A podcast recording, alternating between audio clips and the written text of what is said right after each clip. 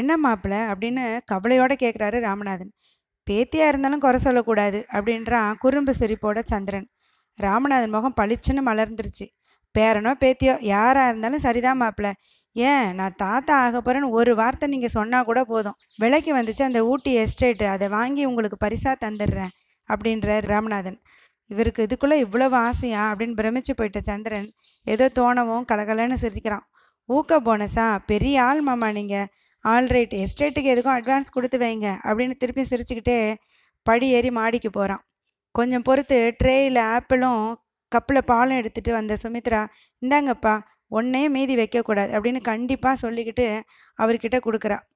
சரிம்மா அப்படின்னு பணிவாக சொன்ன அப்பா நான் இனிமேல் ஏன் மிச்சம் வைக்க போகிறேன் மாப்பிள்ளை தான் ஊட்டி எஸ்டேட்டுக்கு அட்வான்ஸ் கொடுக்க சொல்லிட்டாரு அப்படின்னு சொல்கிறாரு எஸ்டேட்டா அப்படின்னு புருவத்தை சுருக்கி யோசிக்கிறா மக. ஆமாம்மா ஊட்டியில் டீ எஸ்டேட்டு பேரனை பெற்று தர்றதா சொன்னால் அந்த எஸ்டேட்டை வாங்கி பரிசு கொடுக்கறதா அவர்கிட்ட சொன்னேன். உடனே அட்வான்ஸ் கொடுக்க சொன்னார் அப்படின்னு குதூகலத்தோடு சொல்கிறாரு அவர். தட்டில் இருந்த பழ துண்டுகளை அடுக்கிக்கிட்டே சுமித்ரா கேட்குறா இது இது எப்போதையிலேருந்து திட்டம்ப்பா? அப்படின்னு மெதுவாக கேட்குறா எதுமா எஸ்டேட் விஷயமா? கொஞ்ச நாளாகவே இந்த திட்டம்தான்.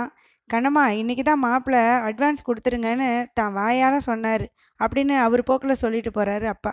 ஓஹோஹோ ஆக ஊட்டி எஸ்டேட்டு தான் உந்துதோ? ரெண்டு நாள் இனிமையான பேச்சில் முட்டாள் அடிச்சிட்டானே. இந்த ரெண்டு நாளாக அவனாக வந்து பேசின காரணம் இப்பெல்லாம் விளங்குது. இதில் மயங்கிட்ட சுமித்ரா தான் எவ்வளவு பெரிய ஏமாளி. வசந்தியை மறந்தாலே பணத்துக்காக ரெண்டு பொண்ணுங்களோட வாழ்க்கையை அழிக்க துணிஞ்சவன் அவன்றத எப்படி மறந்தா? ஊட்டி எஸ்டேட்டா? உதடுகளை அழுத்த மூடிக்கிட்டு மாடிப்படி ஏறுறா சுமித்ரா. பொது அறைக்குள்ளே காலடி எடுத்து வச்சதுமே அந்த அறையோட ஜன்னல் ஓரமாக இருந்த கட்டில் சந்திரன் உல்லாசமாக சாஞ்சிருக்கிறது அவள் கண்ணில் படுது. உள்ளூர வெகுண்டு போயிடுறா. சுண்டு விரலை அசைச்சு காட்டிட்டாரு. ஓடி போய் காலடியில் விழணுமா? அப்படின்னு ஆத்தத்தோட நினைக்கிறா. அவளுக்கு அவன் மேலே ஆத்திரம் வந்தது. கழுத்தை வருடி கன்னத்தில் முத்தம் கொடுத்துட்டா அவள் அப்படியே மயங்கிடணுமா? அப்படின்னு வெறுப்போட நினைக்கிறா. தன்னோட வெறுப்பையும் ஆத்திரத்தையும் வெளிக்காட்டாமல் கண்ணை தாழ்த்தி மறைச்சிக்கிறா. கட்டில் பக்கத்தில் இருந்த வட்டமான கண்ணாடி மேஜை மேலே ட்ரேயை வச்சுட்டு சாப்பிடுங்க அப்படின்னு தட்டை பார்த்து சொல்லிட்டு மடமடன்னு அவள் அரை பக்கம் திரும்பி நடக்கிறா. சுமி அப்படின்னு ஆவலோடு எழுந்து வர்றான் சந்திரன். காது கேளாத மாதிரி மேலே நடந்துகிட்டு இருக்கிறா சுமித்ரா. சந்திரன் புருவம் நெறிய நில்லு சுமித்ரா அப்படின்னு அதட்டுறான். விருட்டுன்னு திரும்புகிறா சுமித்ரா. ஏன்? உங்கள் எஸ்டேட்டுக்கு வாரிசு வேணுமா? அப்படின்னு தன்னோட ஆத்திரம் திறம் கேட்டுடுறா. ரெண்டு எட்டில் அவன் முன்னாடி வந்து நின்ன சந்திரன் கோவத்தை அடக்கிக்கிட்டு என்ன உளர்ற? அப்படின்னு கேட்குறான் உளரலா மாமன் சொல் தட்டாத மருமகனாச்சே. பிள்ளை பெத்தா ஊட்டி எஸ்டேட் பரிசாமே. குறைஞ்சாலும் ஆறு ஏழு லட்சம் பெறுமே. அதை விட்டுடலாமா? பிடிக்காத மனைவினாலும் பிள்ளை பெற. அதுக்கு மேலே அவள் பேச முடியாத அளவுக்கு பளீர்னு கன்னத்தில் விழுந்தது. ஒரு கணம் சுமிக்கு ஒன்றுமே புரியல. கழுத்து வரைக்கும் நரம்பெல்லாம் இழுத்து புடச்சிக்குது. காது அடைச்சிது. கண்ணு இருண்டுது. ஆனால் இதெல்லாம் கவனிக்கிற நிலமையில கூட அவள் இல்லை. அவன் அவளை அடிக்கிறதா? நினைவு தெரிஞ்ச நாள்லேருந்து கண்டிப்போட வளர்த்த அவளோட அம்மா கூட சுமித்ராவை ஒரு தரம் கூட அடிச்சதில்ல. அப்பாவோ கடிஞ்சு ஒரு வார்த்தை கூட சொன்னது இல்லை. அப்படி வளர்ந்த அவளை நாய்க்கு லைசன்ஸ் மாட்டுற மாதிரி தாலி கட்டின ஒரே காரணத்துக்காக கை நீட்டி அடிக்கிறதா? கொதிப்போட நிமிர்றா. இவ்வளவு தான் தெரியுமா? இல்லைன்னா உங்களோட வலிமையை பறைசாட்டுறதுக்கு இன்னும் வேற ஏதாவது உண்டா? அப்படின்னு ரொம்ப இகழ்ச்சியாக கேட்குறா அவனும் முகம் கன்றி இருந்தான். ச்சே மனைவி அடித்தோமேன்னு அவன் நினச்சிட்டு இருக்கும்போதே அவகிட்ட இந்த வார்த்தை அவனோட இந்த கழிவிறக்கத்தை தொடச்சி எரிஞ்சிருச்சு.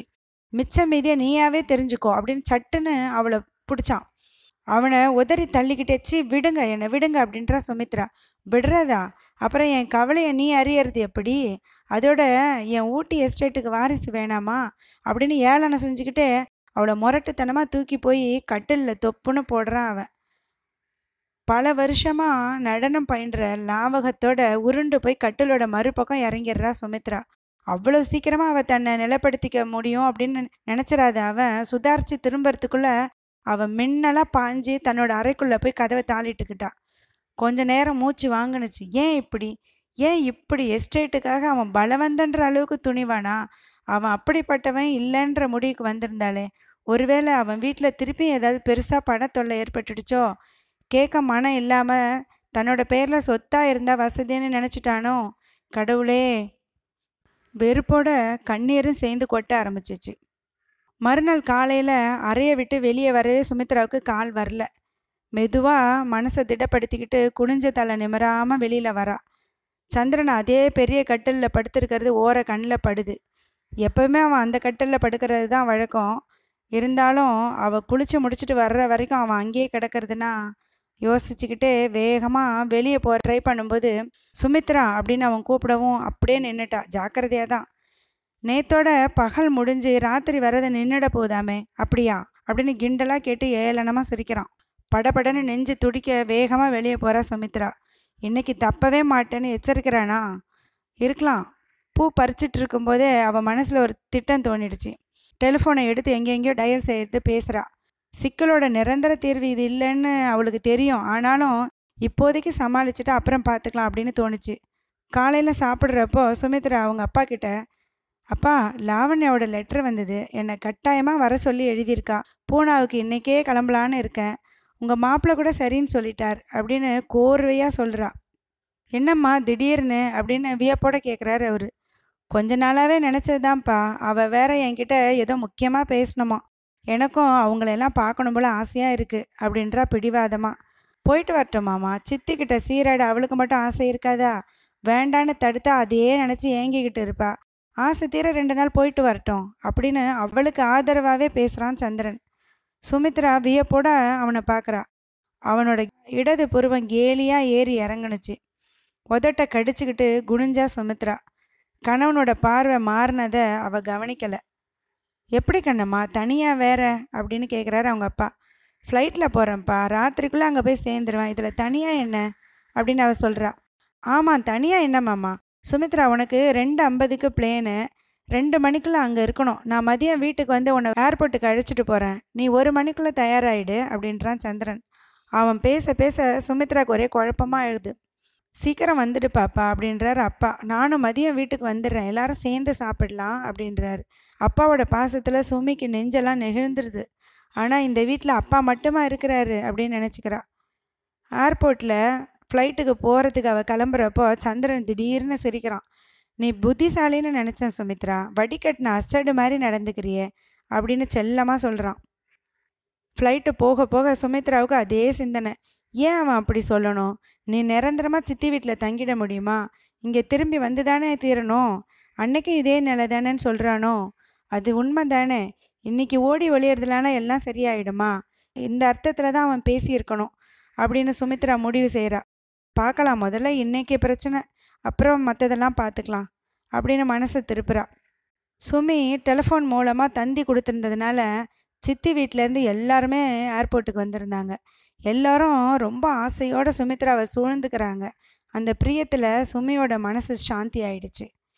ஏய் சுமி கல்யாணம் ஆனதுக்கு அப்புறம் உங்ககிட்ட வித்தியாசமே இல்லையே? அப்படின்னு சுமித்ராவோட வயசை ஒட்டின லாவண்யா கேட்குறா போடி மக்கு அப்படி என்ன வித்தியாசம் வந்துடுமா அப்படின்றா சுமித்ரா. இங்கே உப்பும் அப்படின்னு சுமித்ராவோட வயிற்றுல தட்டினா சாந்தா. சி போங்க சித்தி அப்படின்னு தம்பிங்கள்கிட்ட திரும்புகிறா சுமித்ரா. என்னடா அவங்க கிரிக்கெட்லாம் எப்படி இருக்குது அப்படின்னு விசாரிக்கிறா. அதை ஏன் கேட்குற? இன்னைக்கு வீட்டுக்குள்ளேயே கவாஸ்கர் மாதிரி அடிக்கிறேன்னு சர விளக்க உடச்சிட்டானுங்க. அப்புறம் அப்பா கிட்ட நல்லா வாங்கி கட்டிக்கிட்டானுங்க அப்படின்னு சிரிக்கிறா லாவண்யா. காட்டி கொடுத்த எட்டப்பி இந்த குரங்கு தான் சுமிக்கா அப்படின்னு அவ அக்காவை காட்டி சொல்கிறான் சின்னவன் சுரேஷ். லாவண்யாவுக்கு பழிப்பு காமிக்கிறான் மூத்தவன் ரமேஷ். ரெண்டு பேரும் கிட்டத்தட்ட ரெட்டையர்கள் மாதிரி ஒரே வயசு தான் வித்தியாசம். எந்த குரங்கு? உங்கள் அக்காவா? அப்படின்னு அக்காவில் அழுத்தம் கொடுத்து கேட்குறா சுமி. ஒரு கணம் தகைச்சிட்டு ஆமாம் சுமிக்கா அப்படின்னு த- அவங்களும் அக்காவில் அழுத்தம் கொடுத்து கோரஸ் பாடுறாங்க. சிரிச்சிட்டு வாழு பசங்க அப்படின்னு செல்லமாக திட்டுறா சுமித்ரா. போர்ட்டருக்கு பணம் கொடுத்துட்டு சுமிக்கிட்ட திரும்பினார் சித்தப்பா லிங்கம். மாப்பிள்ளை வரலையே சுமி நான் அவரை பார்க்க ஆசையாக இருந்தேன் அப்படின்னு சொல்கிறாரு அவருக்கு ரொம்ப வேலை சித்தப்பா. அப்பா வேலையை பெருமளவு அவர் தானே பார்க்குறாரு அப்படின்றா சுமித்ரா. பெரிய வேலை நாளைக்கே ஓடி வருவார் பாருங்க. முன்னெல்லாம் இப்படி தான் அக்கா லேஸில் அம்மா வீட்டுக்கு வரமாட்டா. பெரிய தனக்கு வசதிப்படாதுன்னு சொல்லிடுவா. நீ மட்டுமாவது வான்னு பிடிச்சி இழுத்துட்டு போனால் வந்த மறுநாளே பெரியத்தான் பின்னாலேயே வந்துடுவார். ஒரு நாள் இருக்கிற மாதிரி இருந்து கையோடு அவளை அழைச்சிட்டு போயிடுவார். நீ வேற லேட்டாக தானே பிறந்த சுமி?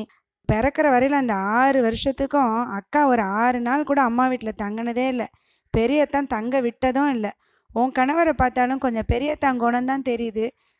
எப்படினாலும் தான் எண்ணத்தை சாதிச்சு வர்ற தினுசு அப்படின்னு சொல்கிறாங்க சித்தி. சுமித்ராவுக்கு திக்குன்னு ஆயிடுச்சு.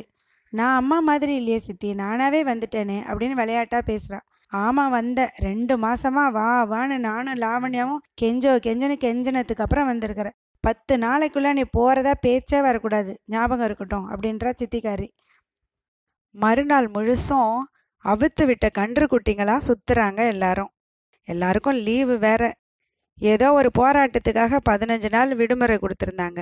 அங்கே சென்னையில் வரிஞ்சு கட்டிக்கிட்டு பெரிய அம்மா மாதிரி வீட்டில் எல்லாம் பார்க்குறா இங்கே பசங்க கூட எப்படி ஓடி விளையாடுறா பாருங்க அப்படின்னு தன்னோட கணவன் கிட்ட சுமியை பற்றி பேசி சிரிக்கிறாங்க சாந்தா. பார்க்குறவங்க நம்மளுக்கு நாலு பிள்ளைங்கன்னு தான் சொல்லுவாங்க. சுமியை விட லாவண்யா கொஞ்சம் பெரிய மனுஷி மாதிரி நிற்கிறத பாத்தியா? அப்படின்றாரு லிங்கம். அவள் டாக்டரை பற்றி நினச்சிக்கிட்டு நிற்பா அப்படின்னு சிரிச்சுக்கிட்டே எழுந்துக்கிறாங்க மனைவி. நாளைக்கு உங்களுக்கு லீவு தானே திடீர்னு வேலை எதுவும் வந்துடாதே அப்படின்னு விசாரிக்கிறா. என்ன என்ன விஷயம்? அப்பா பயமாக இருக்கே அப்படின்னு கேட்குறாரு லிங்கம். பாப்பா ரொம்பவும் பயந்தவர் தான். விஷயம் ஒன்றும் இல்லை. பிள்ளைங்க தோட்டத்துக்கு போகணும்னு கேட்டாங்க. உங்களை கேட்டு சொல்கிறதா சொன்னேன் அப்படின்ற மனைவி. பூனாவில் நகரத்தை அடுத்து லிங்கத்துக்கு ஒரு முந்திரி தொழிற்சாலை உண்டு. அதை எடுத்து ஒரு பெரிய தோட்டமும் அங்கே பிள்ளைங்க ஓடி இடமும் பெரியவங்க சுற்றி வர்றதுக்கு நல்ல சோலையான வளமான இடமும் இருக்குது அங்கே பிக்னிக் போகிறதுன்னு எல்லாரும் சேர்ந்து முடிவு பண்ணியிருந்தாங்க. ராத்திரி ஒன்பது மணி வரைக்கும் நாலு பேரும் ட்ரேட் விளையாடினாங்க. எவ்வளோ வாட்டி கூப்பிட்டோம் அவங்க வரல சாப்பிட்றதுக்குன்னு சொல்லவும் சாந்தா மிரட்டுறாங்க. அப்படின்னா நாளைக்கு பிக்னிக் கிடையாது. அப்படின்னு சொல்லவும் நான் தான் ஜெயித்தேன் அப்படின்னு சொல்லி சுரேஷ் எழுந்துக்கிறான். ஆமாடா எண்ணி பார்க்காமலே சொல்லு அப்படின்னு தம்பியோட முடியை பிடிச்சி விளையாட்டா உழுக்கிறா சுமித்ரா. அதுக்குள்ளே எல்லாத்தையும் கலைச்சிட்டு இப்போ என்ன பண்ணுவியான் இப்போ சொல்லு நான் தான் ஜெயித்தேன் அப்படின்னு சொல்கிறான் அவன் தீர்மானமாக இவன் பெரிய ஆளாக வரப்போகிறான் சித்தி. நல்லா அடாவடி அடிக்கிறான் அப்படின்னு கை கழுவிக்கிட்டு வந்து சாப்பிட உட்கார்றா சுமித்ரா. சாப்பிட்டுட்டு பையன் இங்கே படுக்க போயிட்டாங்க. சுமி உன்கிட்ட ஒன்று சொல்லணும் அப்படின்னு லாவண்யா சுமித்ராவோட அவளோட அறைக்குள்ளே நுழையிறா. சொல்லு சொல்லு உன் லெட்டரை படித்ததுலேருந்து எனக்கு ஒரே ஆவல் அப்படின்னு கட்டிலில் உட்காந்து அவளையும் அவன் பக்கத்துலேயே உட்கார வச்சுக்கிட்டா சுமித்ரா. பிக்னிக்கு தேவையான சாப்பாடெல்லாம் செஞ்சு எடுத்து வச்சுட்டு சாந்தா திரும்பி வந்தப்போ மணி பத்தரை. அப்போவும் சுமியோட அறையில் விளக்கு எரிஞ்சுது. பேச்சு குரல் கேட்டுச்சு. அங்கே தலையை நீட்டி பேசாமல் படுக்க போகலாம் அவன்யா. சுமி இன்னும் பத்து நாள் இருப்பா. எப்போ வேணும்னாலும் பேசலாம். காலையில் எட்டு மணிக்கு இங்கேருந்து கிளம்பி ஆகணும்ல. சீக்கிரம் போய் படு. அப்படின்னு மகளை அதட்டுறா. என்னம்மா? அப்படின்னு சின்னிங்கிட்ட எழுந்துக்கிறா லாவண்யா. சரி சுமி நான் படுக்க போகிறேன் கனவுல உன் அத்தான் வந்து உன்னை தூங்க விடாமல் தொல்லை பண்ணட்டும். அப்படின்னு ஆசீர்வதிக்கிறா. உன் கனவுல உன் டாக்டர் வந்து உன்னை தொல்லை கொடுப்பாராக? அப்படின்னு சுமித்ரா பதிலுக்கு சொல்கிறா சிரிச்சுக்கிட்டே கதவை சாத்திக்கிட்டு போகிறா லாவண்யா. வழக்கம் போல் ராத்திரி பல் தொலைக்கிறதுக்கு முன்னாடியே தூக்கம் கண்ணை சுழட்டுச்சு சுமித்ராவுக்கு. ரொம்ப நாளாக இவ்வளவு தூரம் ஓடி ஆடி விளையாடினது இல்லை. அதனால் ஒரே அலுப்பாக இருந்தது. பழக்க தோஷத்தில் உடம்ப கழுவிட்டு வந்த படுக்கையில் விழுந்தவ தான். அதுக்கப்புறம் நல்லா தூங்கிடுறா. லிங்கம் தன்னோட தொழிற்சாலை சம்மந்தமான சில பேப்பர்களை பார்த்து முடிச்சுட்டு எழுந்து அவரும் அவரோட மனைவியும் சேர்ந்து கொஞ்ச நேரம் பேசிக்கிட்டு இருக்கிறாங்க.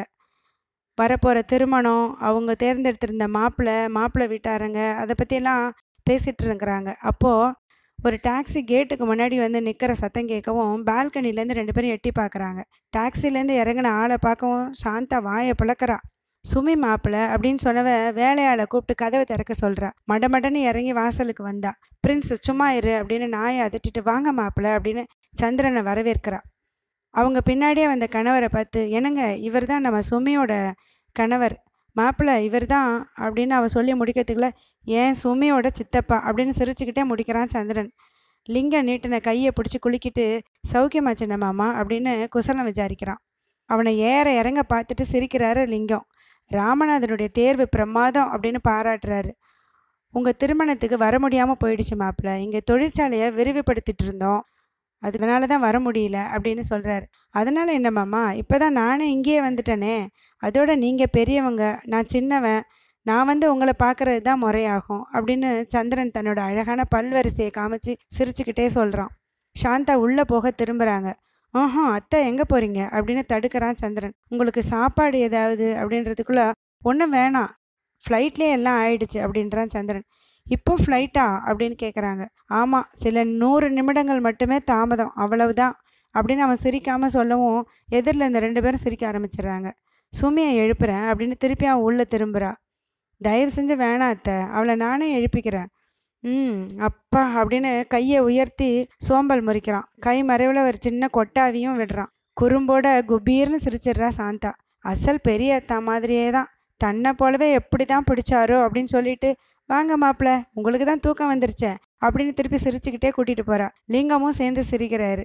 சந்திரன் உதட்ட கடிச்சுக்கிட்டு எழுந்துக்கிறான். சுமையோட அறையை காட்டினா சாந்தா. ஒரு கையில் ஒரு கைப்பட்டி இருக்க மறு கையால் கதவோட கைப்பிடியை திருகுன சந்திரன் கதவை லேசாக திறந்துக்கிட்டு அப்போ அப்படின்னு சின்ன மாமியாரோட முகத்தை பார்க்குறான். சாந்தாவோட கண்ணை பார்த்ததும் சிரிச்சிடுறான். நீங்கள் ரொம்ப பொல்லாதவங்க அத்தை. குட் நைட் அப்படின்னு சொல்லிட்டு உள்ளே போய் கதவை தாப்பால் போடுறான். அரை வாசலில் பேச்சு குரல் கேட்கவும் சுமித்ராவோடைய தூக்கம் கொஞ்சம் கலைஞ்சு மெதுவாக புரண்டு படுக்கிறா. கதவு திறந்து தாள் போடுற சத்தம் கேட்கவும் ரொம்ப சிரமத்தோட கண்ணை திறந்து பார்க்குறா. விடிவிளக்கு வெளிச்சத்தில் சந்திரனோட உருவம் அறகுறையாக தெரியுது. கனவு கண்டுட்டு இருந்ததுனால அவன் நிற்கிற மாதிரி தெரியுதோ அப்படின்னு கண்ணை கசக்கி விட்டுக்கிட்டு பார்க்குறா. கனவு இல்லை நிஜமான சந்திரனே தான். எப்படி? யோசிச்சுட்டு இருக்கும்போதே அவன் கிட்ட வரான். கைப்பட்டியை ஒரு பக்கமாக வீசிட்டு டையை கழட்டி வீசிட்டு ஷர்ட்டையும் கழட்டி வீசிட்டு உறுதியான காலடிகளோட அவ கிட்ட வர்றான் சந்திரன். அவன் பார்வை அவன் முகத்தை விட்டு வினாடி கூட அசையல. அவளும் தன்னோட பார்வை விளக்கிக்க முடியாம பிரம்மையோட பார்த்துக்கிட்டே இருக்கா. கட்டில்ல அவளுக்கு ரெண்டு பக்கமும் கைகளை ஊனிக்கிட்டு அவன் குனிஞ்சப்போ அவனோட பரந்த தோளும் கரங்களும் ஒரு பெரிய பறவையோட சிறகுகள் மாதிரி நீண்டு பறந்து அவ பார்வையை மறைச்சது.